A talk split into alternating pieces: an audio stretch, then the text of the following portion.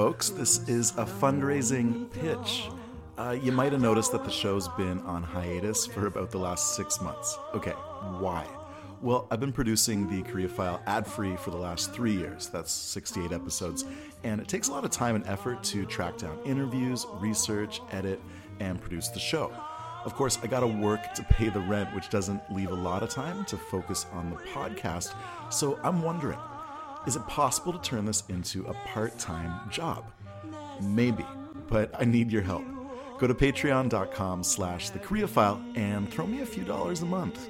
For the price of a cup of coffee at Tom and Tom's, for the cost of a sandwich at Isaac Toast, you can help turn this podcast into a sustainable project. And patrons get perks. For an ongoing donation of just $4 a month, you'll have access to extra content that you won't find anywhere else online, including bonus interviews and special subscriber only episodes. If you can afford to contribute a little more every month, $10 donation gets you exclusive VIP access to information about upcoming guests and the opportunity to submit questions for future episodes, a kind of executive producer position. But hey, every dollar helps a lot, and listeners like you can help to sustain this podcast. So if you can contribute, again, go to patreon.com slash the Korea File and donate a few bucks. Thanks. All right, here's the episode.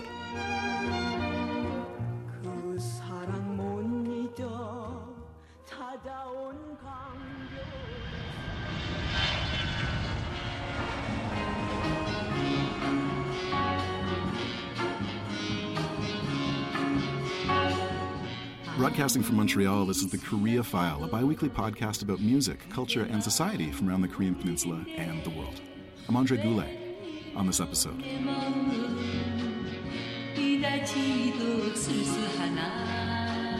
What's it like to go undercover inside corporate Korea? This summer, the Korea Files featuring a series of interviews with Michael Prentice, a PhD candidate in the University of Michigan's Department of Anthropology, on the country's hugely influential Chaebol. Prentice interned for a year at a Seoul area company conducting semi covert academic research on the unique corporate culture of South Korea. On this episode, he discusses Korean corporate security protocol and the complex relationship between the Chaebol's historical development and the typical narrative structure of Korean history.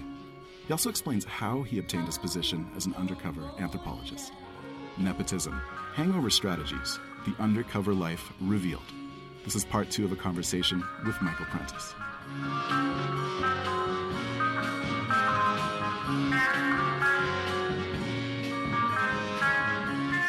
One of the things that's that's tricky about Chaebol that people don't realize is that you know first that Chaebol occupy at least you know on average probably 15 to 20 companies. You have someone like Samsung that has about 60 to 70 companies. Those are official sub- subsidiaries. Um, some and a lot of those a lot of those conglomerate groups you'll have companies that are public, companies that are not public, so publicly traded or not the financial stuff just gets very tricky very quickly. Um, so if you ever, you can go on the Fair Trade website, the Korean Fair Trade Commission website, download what they publish um, every year, which are the updated shareholding charts. So they're not just lists of numbers, but they're actually showing which companies own which companies. And you get very simple ones in some cases. LG happens to be very simple, just a holdings company, some subsidiaries, and like a couple more subsidiaries. You look at Samsung's; it looks like a electric circuit board because it's just so complicated. So there's really a like thick layer of opaqueness in in like the nature of most chaebols, and uh, some say that this befuddles the Korean legal system. Uh, the opacity gives them a unique power and control over employees, their products, their profits, and the prices that are put up at retail. So, would you agree that maybe for cultural reasons, Korea is a society that is really good at concealing and hiding? Well, I should say that even in the U.S., I mean, corporations are not studied um, in terms of you know what's actually going on inside them. As an anthropologist who studies corporations, is very interested in corporations cross culturally. Not a hugely studied topic for the very reason that corporations are kinds of institutions that do not want to release information um, to outsiders, sensitive information. Um, even as I'm writing my dissertation, I'm I wouldn't say I'm censoring myself, but I'm trying to be aware of what it is that I'm saying. Um, and so I, I, I, I, on one hand, you know, all corporations I would say are very similar in this regard. This is not a Korean. Not thing. necessarily a Korean thing. Koreans, Chaebol, however, are exceptional in some ways. Anyone who's ever tried to go inside a company or gone, say, for an interview, is highly aware of the security apparatus that Chaebol companies run. I mean, you have to, um, and you have to put uh, tape over your, the phones, uh, over the camera holes on your phone, both front and back. You have to check your computer. You have to check your USB, or put it in a um, U- put it in a plastic bag uh, that's registered. This is at the door, you know, before you go through a metal detector. Um, so there's a certain degree that there is a, a kind of a security apparatus for uh, tuning to you know what goes in and what goes out. So I mean, wh- why the emphasis placed on on secrecy? well, I mean, obviously for financial reasons. Yeah, I think part of it has to do with gossip. I mean, I think this this is hopefully something I can develop, you know, more in my dissertation is the role of these back channels and in the idea that you know important things happen through back channels. Um, and that a corporation needs to at least try to prevent a lot of what's the back channel talk, while at the same time relying on back channel talk to to get what kind of the real information is. And um, but just to give an example, I uh, interviewed one woman um, who used to work at one of the top five companies, and and I don't think this would be strange in any of the other top five companies. Is that every day they erase their hard drives. Everything they were working on had to be placed on a cloud or an external hard drive. Their hard drives were automatically erased by the IT team, and that the IT team also could somehow, I'm not exactly sure how technologically possible this was, but go through and check if they had used the word president or chairman in any of their emails or documents. And if they had, they were flagged and said, you should not have a, um, a document that has the word chairman in it because, well, not really sure why. But part of the reason I think has to do with the stronger regulatory um, regime in Korea. Uh, it's, it's as much as it's liberalized or seen to be neoliberal after 97, Korea has just much higher uh, reporting standards and bigger regulatory apparatus just for the large companies. Um, so it gets another reason why uh, defining the chaebol is kind of confusing. So the government actually defined, I think, starting in 1987, what a large company was by assets, and they actually specifically designate 30 companies that are um, seen as daikyo. So uh, once you're in that 30 company window, you get special regulations about what you have to report and the scrutiny that your financial documents undergo. What's the conflict like then for having such a highly regulated uh, series of industries and also the chumminess that must be part of the government and Chaebol, you know, partnership? Yeah, well, I think you know chumminess um, is a good question. So, who's a friend and who's an enemy is always a good question. I mean, when I was working inside this uh, small company, you it's not it's not quite like you read about it in the books, uh, where you know it's like, oh, I'm going to go meet with the regulator over lunch today, and we're going to hammer out a deal or something. Um, you whenever you have chumminess, you have equal parts um, anxiety and enmity towards others.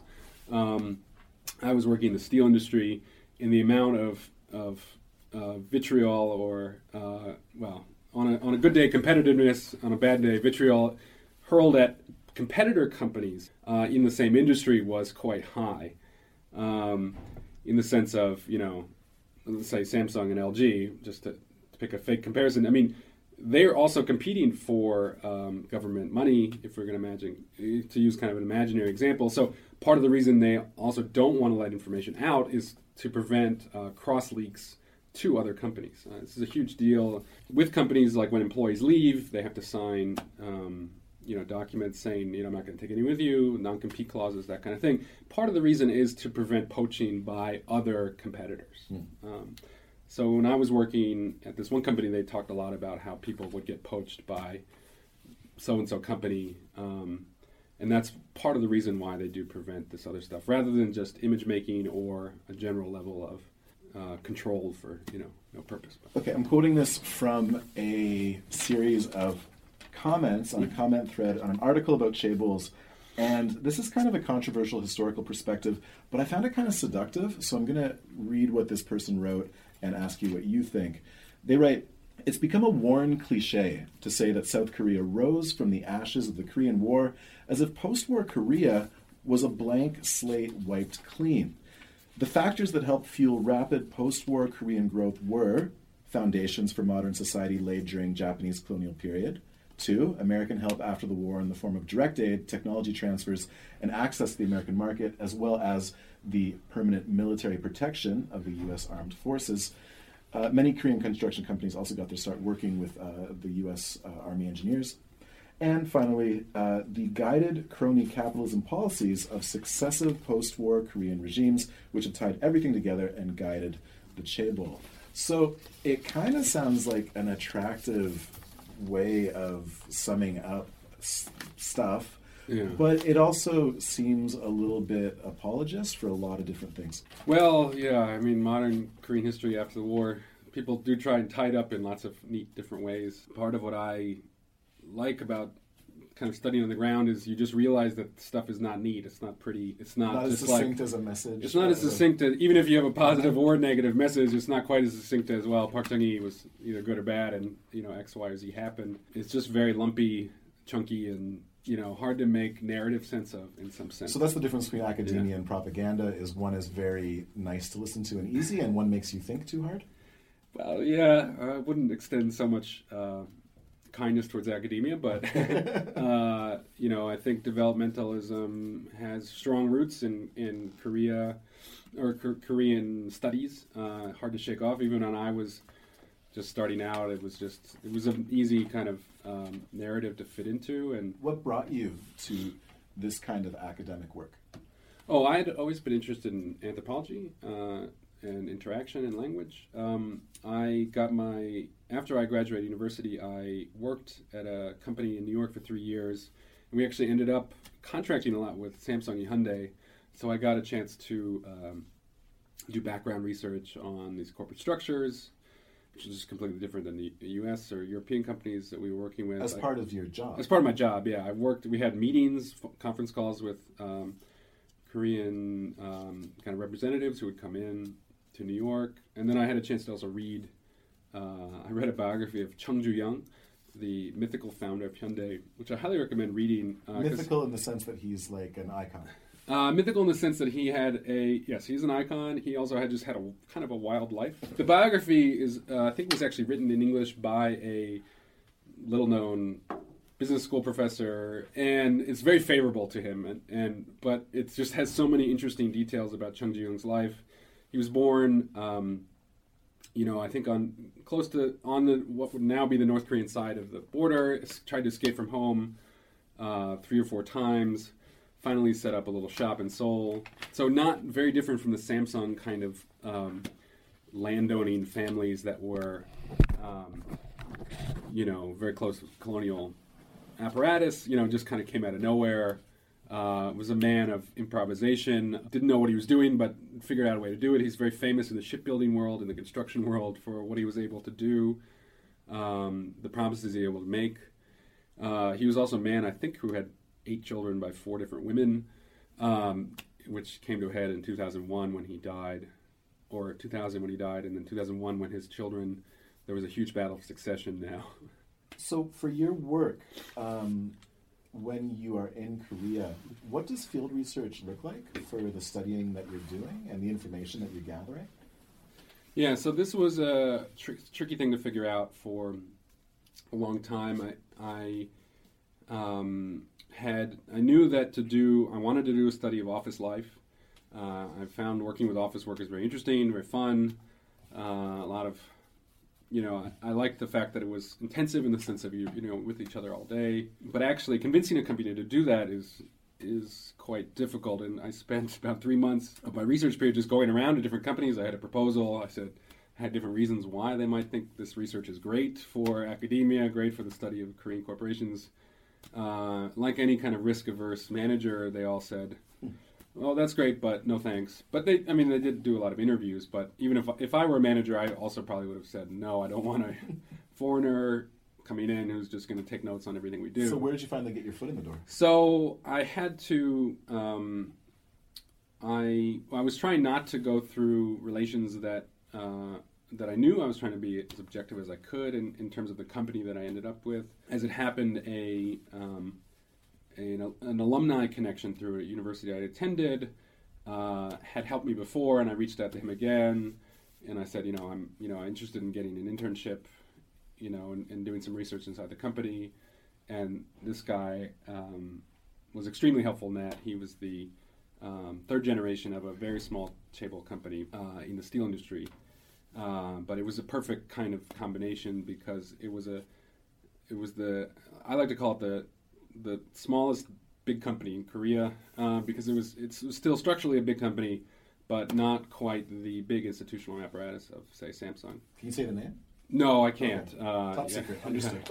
Understood. Yeah, though my the, my coworkers often joke that even if I said the name, no one would know what it is because uh, usually most people only know one steel company in Korea. So, because to do that field work is requires working there every day. So actually, I had requested to uh, work in the HR department, uh, which to them was just totally bizarre. Um, it still is a little bizarre even when I think about it. Um, but I worked essentially in in an HR department of the headquarters of a of a conglomerate for a year every day, wearing a suit. Um, I was an intern officially. They knew I was researching. Um, they didn't exactly know what I was researching, and mm, truth, I didn't know for a while too. So did you have your own desk? I had my own desk. I was part of a team. Uh, became very close with about uh, seven or eight members of that team. What was your Uh, role in the team? uh, technically intern. Uh, they didn't really know what I was going to do um, for the first couple weeks. Um, I think the very first week I got there, I just sat at my desk and didn't do anything. Um, in Korea, they would refer this to as uh, parachuting in, nakasan, or nakasanaro turokanda, or something like that.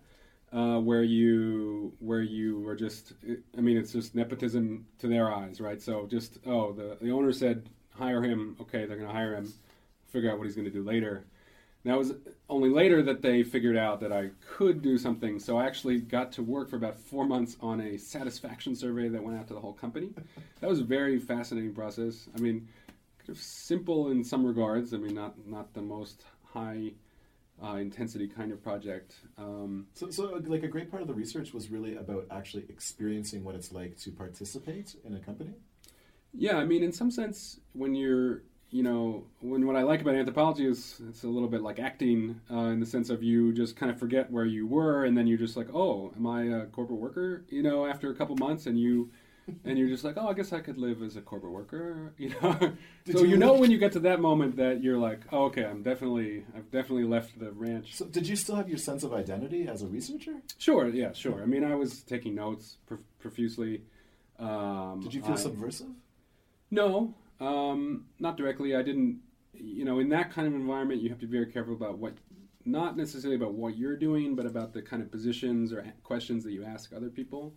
So you don't go up to someone and say, "Can I interview about how much you hate the company?" Or, you know, just because you never know, Yeah. you know, what that will do for them. So you know, for the most part, and and these things can also just shift very quickly. So if you ask the wrong questions, and their radars go up, you know, you can you can be out of there in a heartbeat. So for a long time, I just tried to be a good worker and just do my just do whatever they asked me to do, uh, drink whatever they gave me to drink. Um, uh, put in my time that way, um, and I think that worked as a strategy. And Did, did you put in like typical office man hours, like 12 hour days and stuff? Yeah.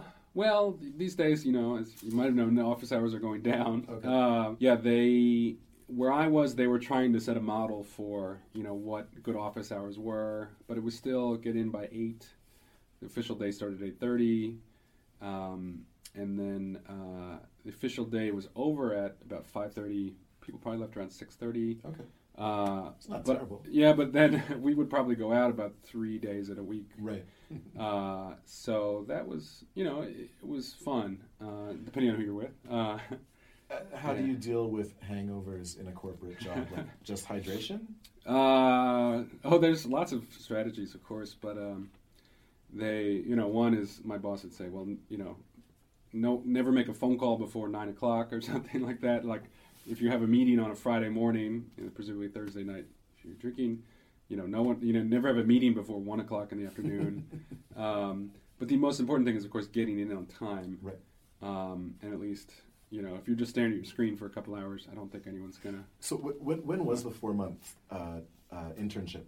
What, what year? Oh, it was actually a 12 month internship. 12 month internship. Yeah, yeah. What, what Um, year? I started, uh, well, not very long ago, in July 2014 and ended in the end of June 2015. Uh-huh. So it was And- basically almost 12 months. Is that the last time you were in Korea? That was the last time I was in Korea, yeah. Then I packed up and moved back here Okay. to Ann Arbor. Let's talk a little bit about some of the work that you've been thinking about and writing about Sure. in terms of your dissertation. Uh, one thing that you discuss is vertical circulation of management communication in the chaebol, in which the whole apparatus is conceived as a kind of vertical channel, starting with local Mm. offices and ending in the chairman. Um, tell me more about how these relationships interact. Right. So part of the what I want to do in this study and is is or my research in general is is think about not just okay, well, what's happening in a meeting and say the interpersonal relationship between a manager and his employee because that's that's what everyone tends to focus on, um, but really start to think about communi- corporations as as structured fundamentally around communicative processes. So, which is not just to say interactions between managers, but if you think about what people are doing in meetings um, or when they're reviewing files, is they're taking some information, synthesizing it, uh, editing it, and then preparing it for movement up to somewhere else. I mean, a figurative up. I mean, sometimes it's literal when it goes up the floor, but and essentially a lot of the the movement, the directionality, if you think about it, in a corporation is going from say a local sales office to kind of the the manager in charge of that office to say the headquarters of that subsidiary getting synthesized and that eventually kind of percolates up to the chairman. And and it doesn't just move by itself. I mean it it's people are people make it move. So all the guys i was working with in the headquarters of this company were essentially getting information up from below tweaking it massaging it there's different kind of terms you can use uh, editing it condensing it and then making it palatable for the chairman so the chairman can get a sense of what's going on in his um, his quote unquote sort of empire you know in, in across the whole company i mean across the whole world in some sense So you write about four directionalities uh, up, down, out, and in. This means the ways in which employees and chaebol communicate within and outside of the corporate structure. Um, you provide some evidence regarding up or vertical, um, and you address the concept of lines. Uh, these are shadow organizational connections that are seen as political connections between chains of workers. You say that even these putative counterpublics of Korean corporate life are understood in this vertical line format. These are understood to be secret paths to success, whereby one aligns oneself with who has the hot hand, who's favored or who has better connections than oneself. The hot hand? What's that? Right. So, um, any corporate worker will tell you, probably not on the record, but uh, over a drink about what a line is. And they'll use, literally use the word line or line. Um, sometimes they'll use the word true, um, or something like that to grab onto a line. Um, and, and you hear this a lot. I mean, you might imagine like uh, it's it's easy to imagine in some sense you want to be in an uh, you want to be in a successful area and you want to attach yourself to the best people. So your PhD, you want to get you know where they're doing the hottest research. You don't want to go to where they're doing boring stuff. Um, so in a corporation, people are highly sensitive to where the kind of hot hand of that department is. And the hot hand is my word. I don't know.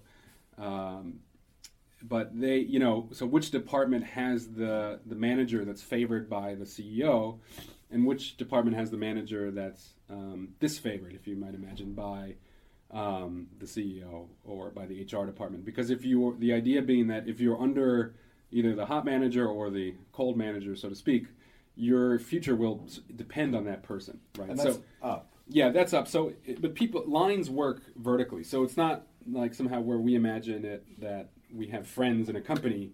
A line literally is like people that you can connect yourself to. You know, I'm connected to this manager, and he's connect, and he's he went, he was four years uh, below that executive at Seoul National, and so that means that executive is going to help out my manager if the executive gets promoted, uh, and that means that I'm going to get promoted or helped out um, if my manager gets helped out. So, So- having a line is is a kind of something that people are aware of in a company. You might even tell. Sometimes you hear parents tell children, like in TV shows, you know, you need to find a good line. You know, don't be in a crappy department. That kind of thing. You know, because it's seen as a way that you can actually move up the company um, through through connections um, rather than just through you know some imaginary idea of merit. Right. So Yeah. you, you say that like uh, counter to some ways to general hierarchy and promotion Yeah. policies, the up notion is imagined as a way to work in a way that follows the vertical pathway, but with hidden communication. So what is hidden communication? Right. So one thing that's interesting about lines is that people imagine them as sort of these, as if they're the mafia of you know a corporation, right? You know that there's always a secret kind of trajectory or line is kind of the backroom idea that there's something behind what's official that is you know really kind of governing what's happening, and, and the stuff that's official is just just just that. It's just superficial. You know, it's just um, so. What I'm trying to think about in this dissertation is, you know, how do we know what the official is, and and thinking about these different back channels. I mean, thinking about lines somewhat analogously to, you know, how do you know what the official channel in a corporation is? Right? They don't have. It's not like they have pneumatic tubes running up the whole thing. You know, you have, you know, you can have a back channel where two guys go outside and smoke and talk about the you know most serious say HR issues or strategy issues. Um, that becomes a kind of back channel to other kinds of discourse that are happening. So thinking about the mutability or the kind of ephemerality of what a, what an official channel is and how people take different strategies to negotiate you know their position on that channel.